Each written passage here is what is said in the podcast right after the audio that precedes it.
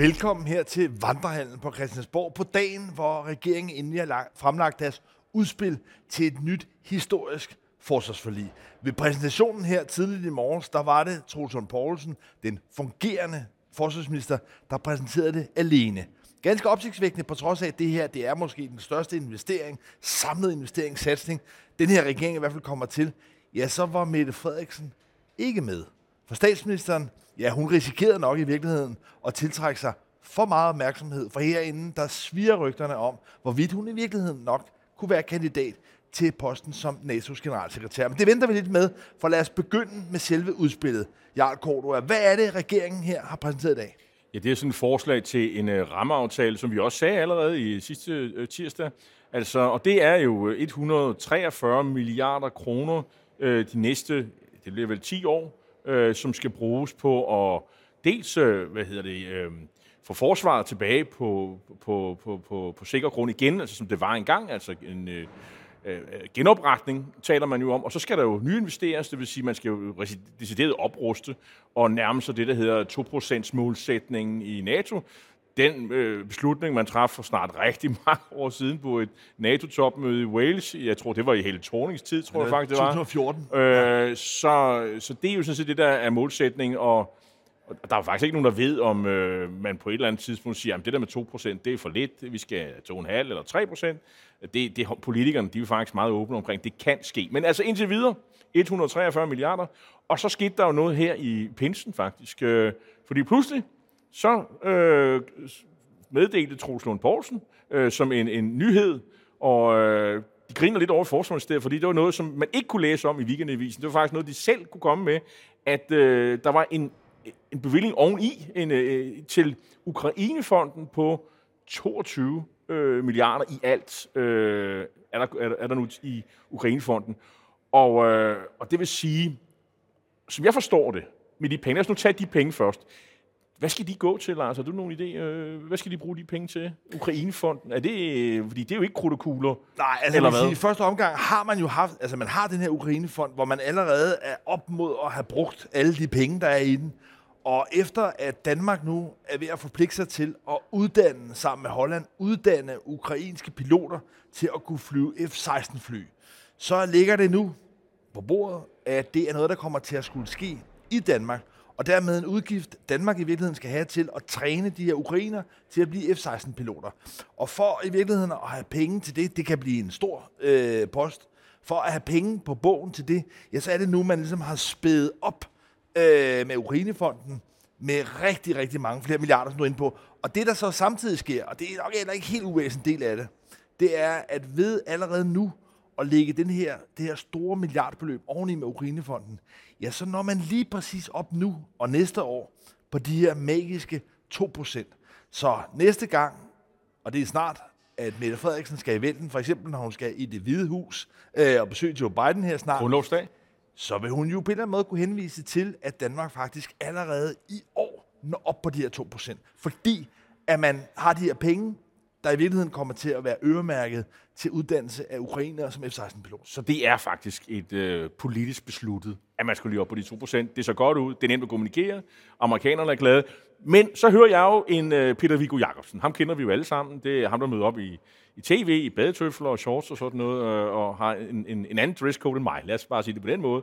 Men selvfølgelig enormt indsigtsfuld, og, øh, og jeg tror, alle jer, der kender ham, han siger jo, at det der med, at man dels bruger nogle penge på forsvaret, som vi jo gør, og så øh, hælder et par milliarder over i, i, i Ukrainefonden, blandt andet til de her ting. Sådan kan man ikke regne. Det tvivler han på. Øh, spørger man i Forsvarsministeriet, så har jeg faktisk indtryk af, at øh, de er uenige med ham. Og, og så, må, så må det vel være op til NATO-generalsekretær Stoltenberg og amerikanerne at afgøre, fordi det var amerikanerne, og der i sidste ende vil sige, jamen det er sådan, vi gør tingene, om det er okay. Men i Forsvarsministeriet, regeringen, der mener man, at man godt kan det her. Og det kan man sagtens, fordi det, der står i Wales-erklæringen tilbage fra 2014, det er, at landene vil arbejde frem mod at bruge 2%.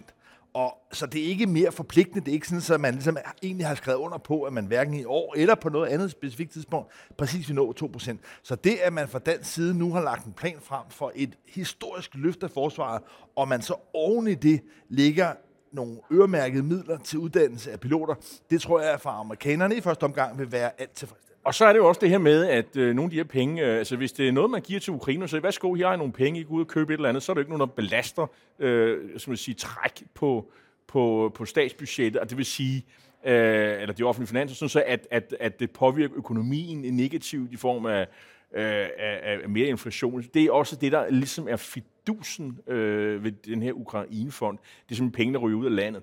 Øhm, men lad os nu prøve at gå tilbage til, til de 143 milliarder, fordi nogen har måske nok forestillet, jeg har nok selv været en af dem, der siger, at her til efteråret, når Jacob Ellemann kommer tilbage, de bliver enige om en eller anden rammeaftale, så begynder de at, at, at, at, at, at kigge på alle mulige våbensystemer og fregatter og øhm, øh, flymaskiner og hvad, hvad man ellers skal have af militært isenkram, og så begynder de så at finde ud af, hvad skal vi bruge, øh, ud fra selvfølgelig en eller anden plan om, hvad der er egentlig behov for. Men som det bliver lagt op her, så er det selvfølgelig noget, man kan begynde med. Men alle de store øh, investeringer, de bliver ikke foretaget sådan i løbet af et efteråret her. Det er noget, der kommer til at ske de næste 3, 4, 5, 6 år. Og når man kigger på, hvad det er for nogle penge, eller hvornår man har tænkt sig at bruge de der penge, så man budgeterer med dem, så skal vi hen i 27, 28, 29, før at de her milliardbeløb i investeringer, de bliver to cifre. Og ja, det er der en rigtig god grund til, fordi man kunne gå til, til, til de her forhandlinger på to måder. Man kunne enten sige, at folketingspolitikerne herinde sidder suverænt og bestemmer over, hvad danske skattekroner kan gå til. Og hvis der var nogen, der krævede, som konservativs, Rasmus Jarlov for eksempel gør, at vi skal have ubåde, så kunne man godt forestille sig, jamen så må de sidde og købslå om det, og så er der nogen, der vil have ubåde, og nogen, der vil have noget andet. Det er ligesom en måde at gå til det på. Det er ligesom, hvis det var sådan en traditionel politik, indrigspolitik.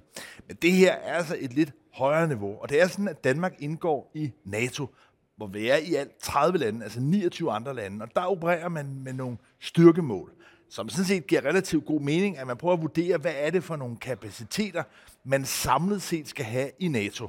Og der er det, at Danmark, udover at vi har brugt for få penge, så det værste kritik, vi i virkeligheden har fået fra NATO, det er, at vi slet ikke er i mål med de styrker, altså de kapaciteter, vi har, for eksempel i Arktis, for eksempel i Østersøen.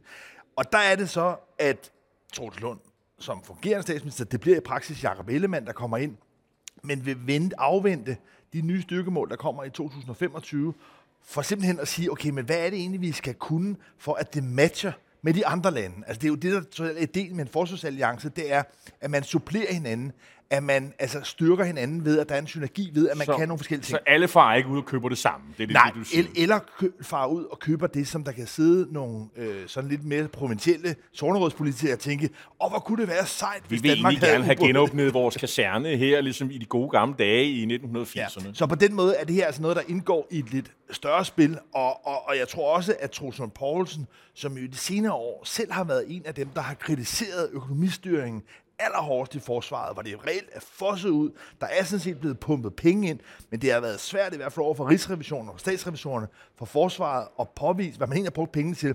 Der har Troels Lund været en af dem, der har været mest kritisk over for det, og derfor var det også noget af det, han påpegede ved fremlæggelsen, at han vil holde meget øje med, at de her penge ikke bare vivler rundt til alle mulige forskellige formål. Men lad os lige prøve, at, at, altså der er jo nogle knaster i det her. Altså nu er det regeringens udspil. De har måske nok et flertal så de kunne gennemføre det, men de vil selvfølgelig gerne have flere partier med. Lad os lige prøve at gennem nogle af de knaster, der er. Hvis vi tager pengene først. Ja. Altså, 143 milliarder er jo trods alt også en øh, sum penge. Hvordan er, er det, man... Jamen, er det nye penge? Øh, der er vel nye penge? Eller, men altså, når man sådan kigger på finansieringen, så er det, der falder mest i øjnene, det er råderummet og store bededags. Øh, de 3 milliarder for store bededag. Er det ikke det? Jo, altså, og, og der er det jo lidt en kamp, fordi altså, øh, det økonomiske råd, også kendt som vismændene, de er ude i dag med en rapport, hvor de konkluderer, at de der 3 milliarder, man midlertidigt får ind fra Stor Bededag, det er ikke noget, man meningsfuldt kan operere med vejet. Så det er ligesom kun en, ja, en midlertidig, kortvarig øh, ting. Men ikke så mindre regering... Det vil sige, det er ikke 3 milliarder øh, næste år og, og om 10 år. Nej, fordi, er... fordi der har folk på en eller anden led indrettet sig anderledes. Det vil sige, den, den effekt, den vil blive faldende over tid. Det er, ja, det, det, er, i hvert fald, det er i hvert fald ja. vismændenes øh, pointe. Så må man ud og, og nedlægge endnu en, øh, en ferie, eller ja, det, det. Øh, fridag. Eller også, så kan man æde noget mere af rådrummet. Det er jo sådan, kan man sige, at, at øh, dansk økonomi, det går faktisk ret godt, og der er en, en overholdbarhed, om man vil. I hvert fald har politikerne mulighed for at disponere over et meget, meget betydeligt milliardbeløb over de kommende 10 år. Og der er det altså, at man vælger her fra regeringens side at gå ind og sige, at alle de penge skal ikke gå hverken til sundhed eller til klima. Nej, der er en betydelig del af det rådrum, der skal gå til forsvar.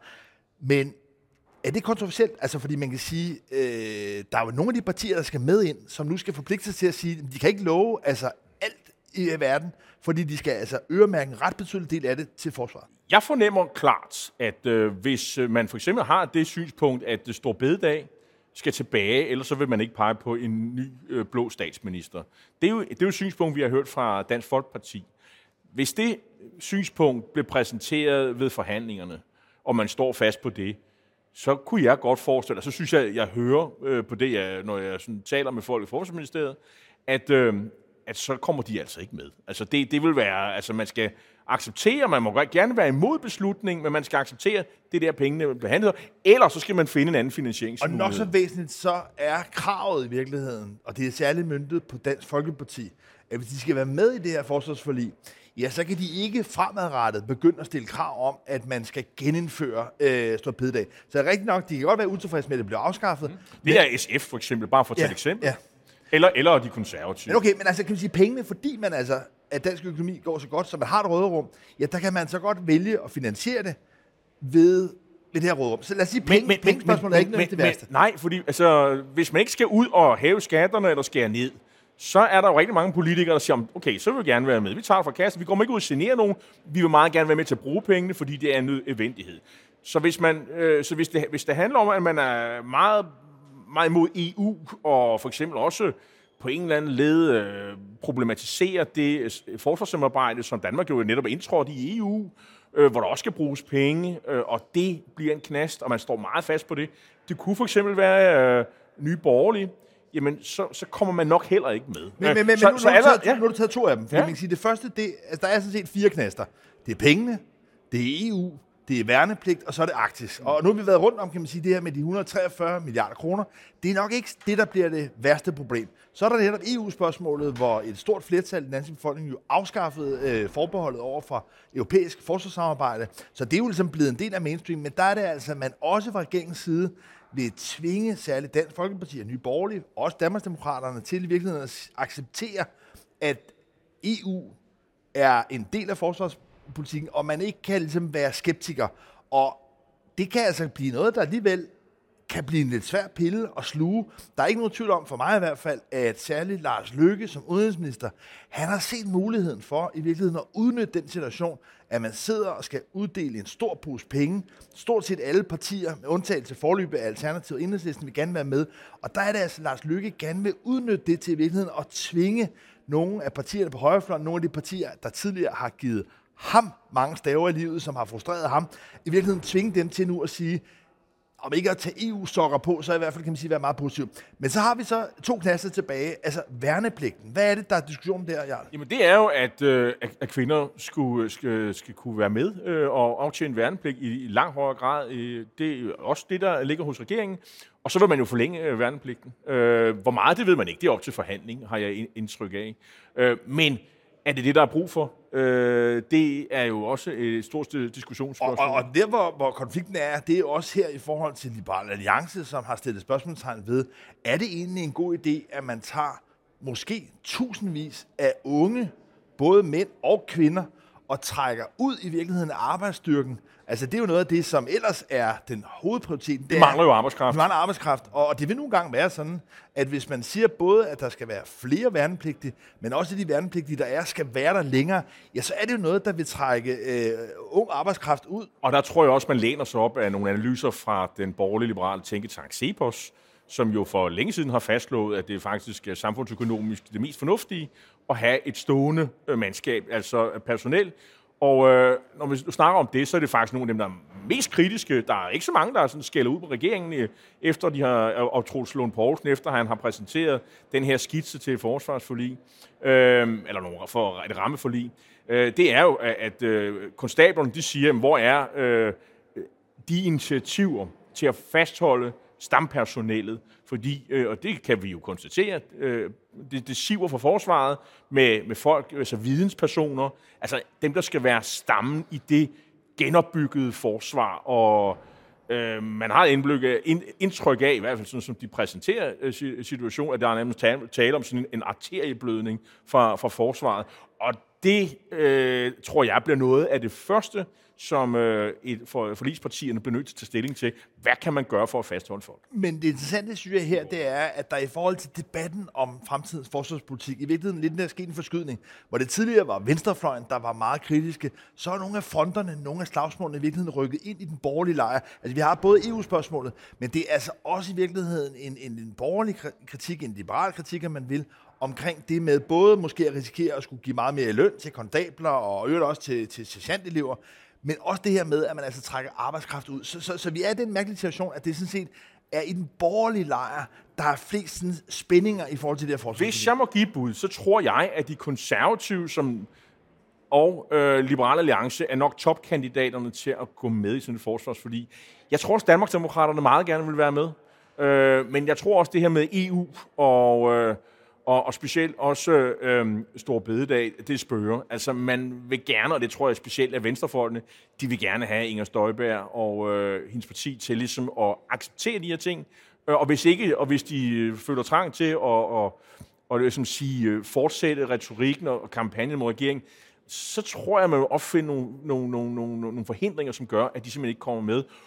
Og det vil jo underminere Inger Støjbergs fortælling om, at de ikke er noget skørt parti, de er sådan et parti, der skal ind og have indflydelse osv. Så, så det synes jeg bliver enormt spændende at, at følge. Øh, over på den anden side, der har vi jo også to venstrefløjspartier, der har vi Alternativet, og så har vi Enhedslisten, som havde årsmøde her i, øh, her i, i weekenden, hvor de jo fjernede nogle passager om, at de vil nedlægge NATO og have Danmark med ud og sådan noget. Øh, nogle ting, der var lidt pinlige, har skabt problemer for dem osv. Øh, tror du, Lars, at det gør, at øh, enhedslisten de vil skynde sig at komme med i sådan et øh, forsvarsforlig? Er, er enhedslisten og Alternativet er allerede ude? Altså, glem dem. Ikke formelt. Jo. Der er jo, der er jo, altså, altså, starter de jo med altså, de her, de her, altså det der er sket og sker, sker her om ikke så længe, det er jo, at at forsvarsministeren han tager øh, øh, møde. Der er et sættemøde, hvor man ligesom præsenterer, her er planen for forhandlingerne, og så tager man de her såkaldte bilaterale møder, det vil sige, det er ministeren, der tager en for en, hvad har de enkelte partier af, af ønsker, og så ud fra det, så siger han, okay, vi vil fortsætte ja. med den her kreds af partier, altså, det er det, der sker. Men for alle praktiske formål, så er Alternativet og Enhedslisten allerede ude af de her forhandlinger, og interessant nok, så står SF et sted, hvor de sådan set allerede har forberedt sig. De har luret, hvor fonderne stod i det her. Så de accepterer, kan man sige, også de der spørgsmål i forhold til EU. Det har de gjort for mange år siden, i forhold til værnepligt, i forhold til også at bruge rådrummet. Så vi er i den situation, at SF og Enhedslisten er allerede praktisk talt ude, og SF, ja, de kommer under det her med, så SF, der, er ikke, der er ikke nogen spændinger der. SF, de radikale, konservative, liberale alliance, det tror jeg er partierne, muligvis Danmarksdemokraterne, muligvis Men noget af det, der er øh, Dansk Folkeparti. Interessant dynamik. Nu nævnte jeg før, at der ligesom var fire knaster. Der var altså pengene, der var EU, der var værnepligten, og så var der Arktis. Og noget af det, jeg synes, der er spændende her, det er, at når regeringen jo kaldes en flertalsregering, så er det jo faktisk ikke, fordi de har 90 mandater. Mm. Nej, så er det fordi, at de er baseret på de nordatlantiske mandater, altså to fra Grønland og de to fra Færøerne.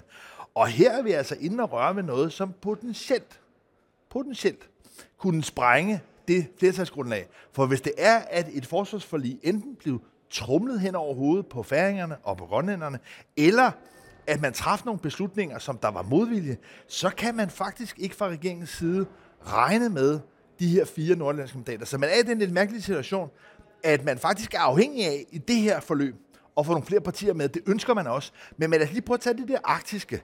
Fordi det, der synes jeg er en interessant opbrud i de her år, det er, at man har vendet sig til i Danmark ofte at opfatte Grønland som et problembarn. Øh, der har været en retorik af, at de ligesom får penge, de får det her bloktilskud, øh, og de på en eller anden måde må affinde sig med, at det er Danmark, der bestemmer, fordi vi betaler musikken, vi betaler pengene.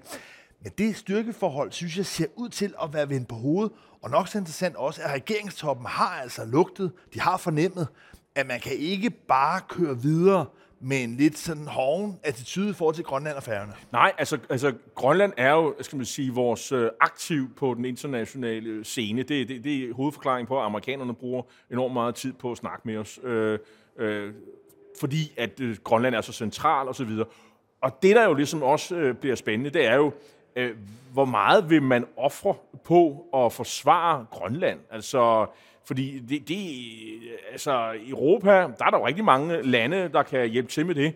Øh, der er nok mange danske politikere, som kunne tænke sig, at, øh, at man skal bruge alle pengene i Østersøen, øh, området, forsvar, altså territorial for, forsvaret, fordi det er der mange vælger i. Der er nok ikke så mange vælger i at sende øh, hvad skal man sige, inspektionsskibe og fly og så videre til Grønland, øh, helt på samme måde. Æh, øh, så, og, og, men der er indtryk af, at regeringen, som jo har sidder med ansvaret, de ved godt, at man skal nok lægge en meget stor del af investeringerne til forsvar af Grønland, og det er så stort et område, så altså, uanset hvor mange penge vi bruger, om vi brugte 4, 5, eller 6, eller 7, eller 8 procent af BNP på forsvaret, så vil det aldrig være nok. Øh, vi skal også have hjælp af amerikanerne.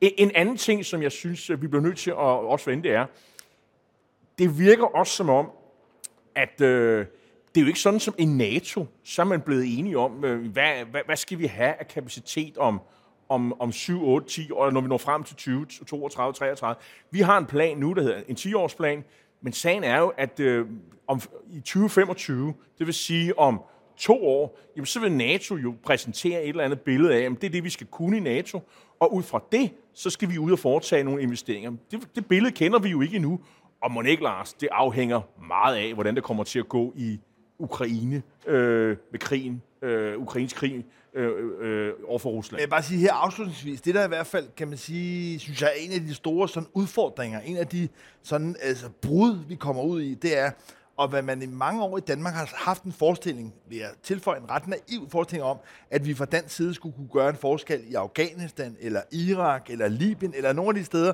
hvor vi har været på meget mislykkede krigseventyr.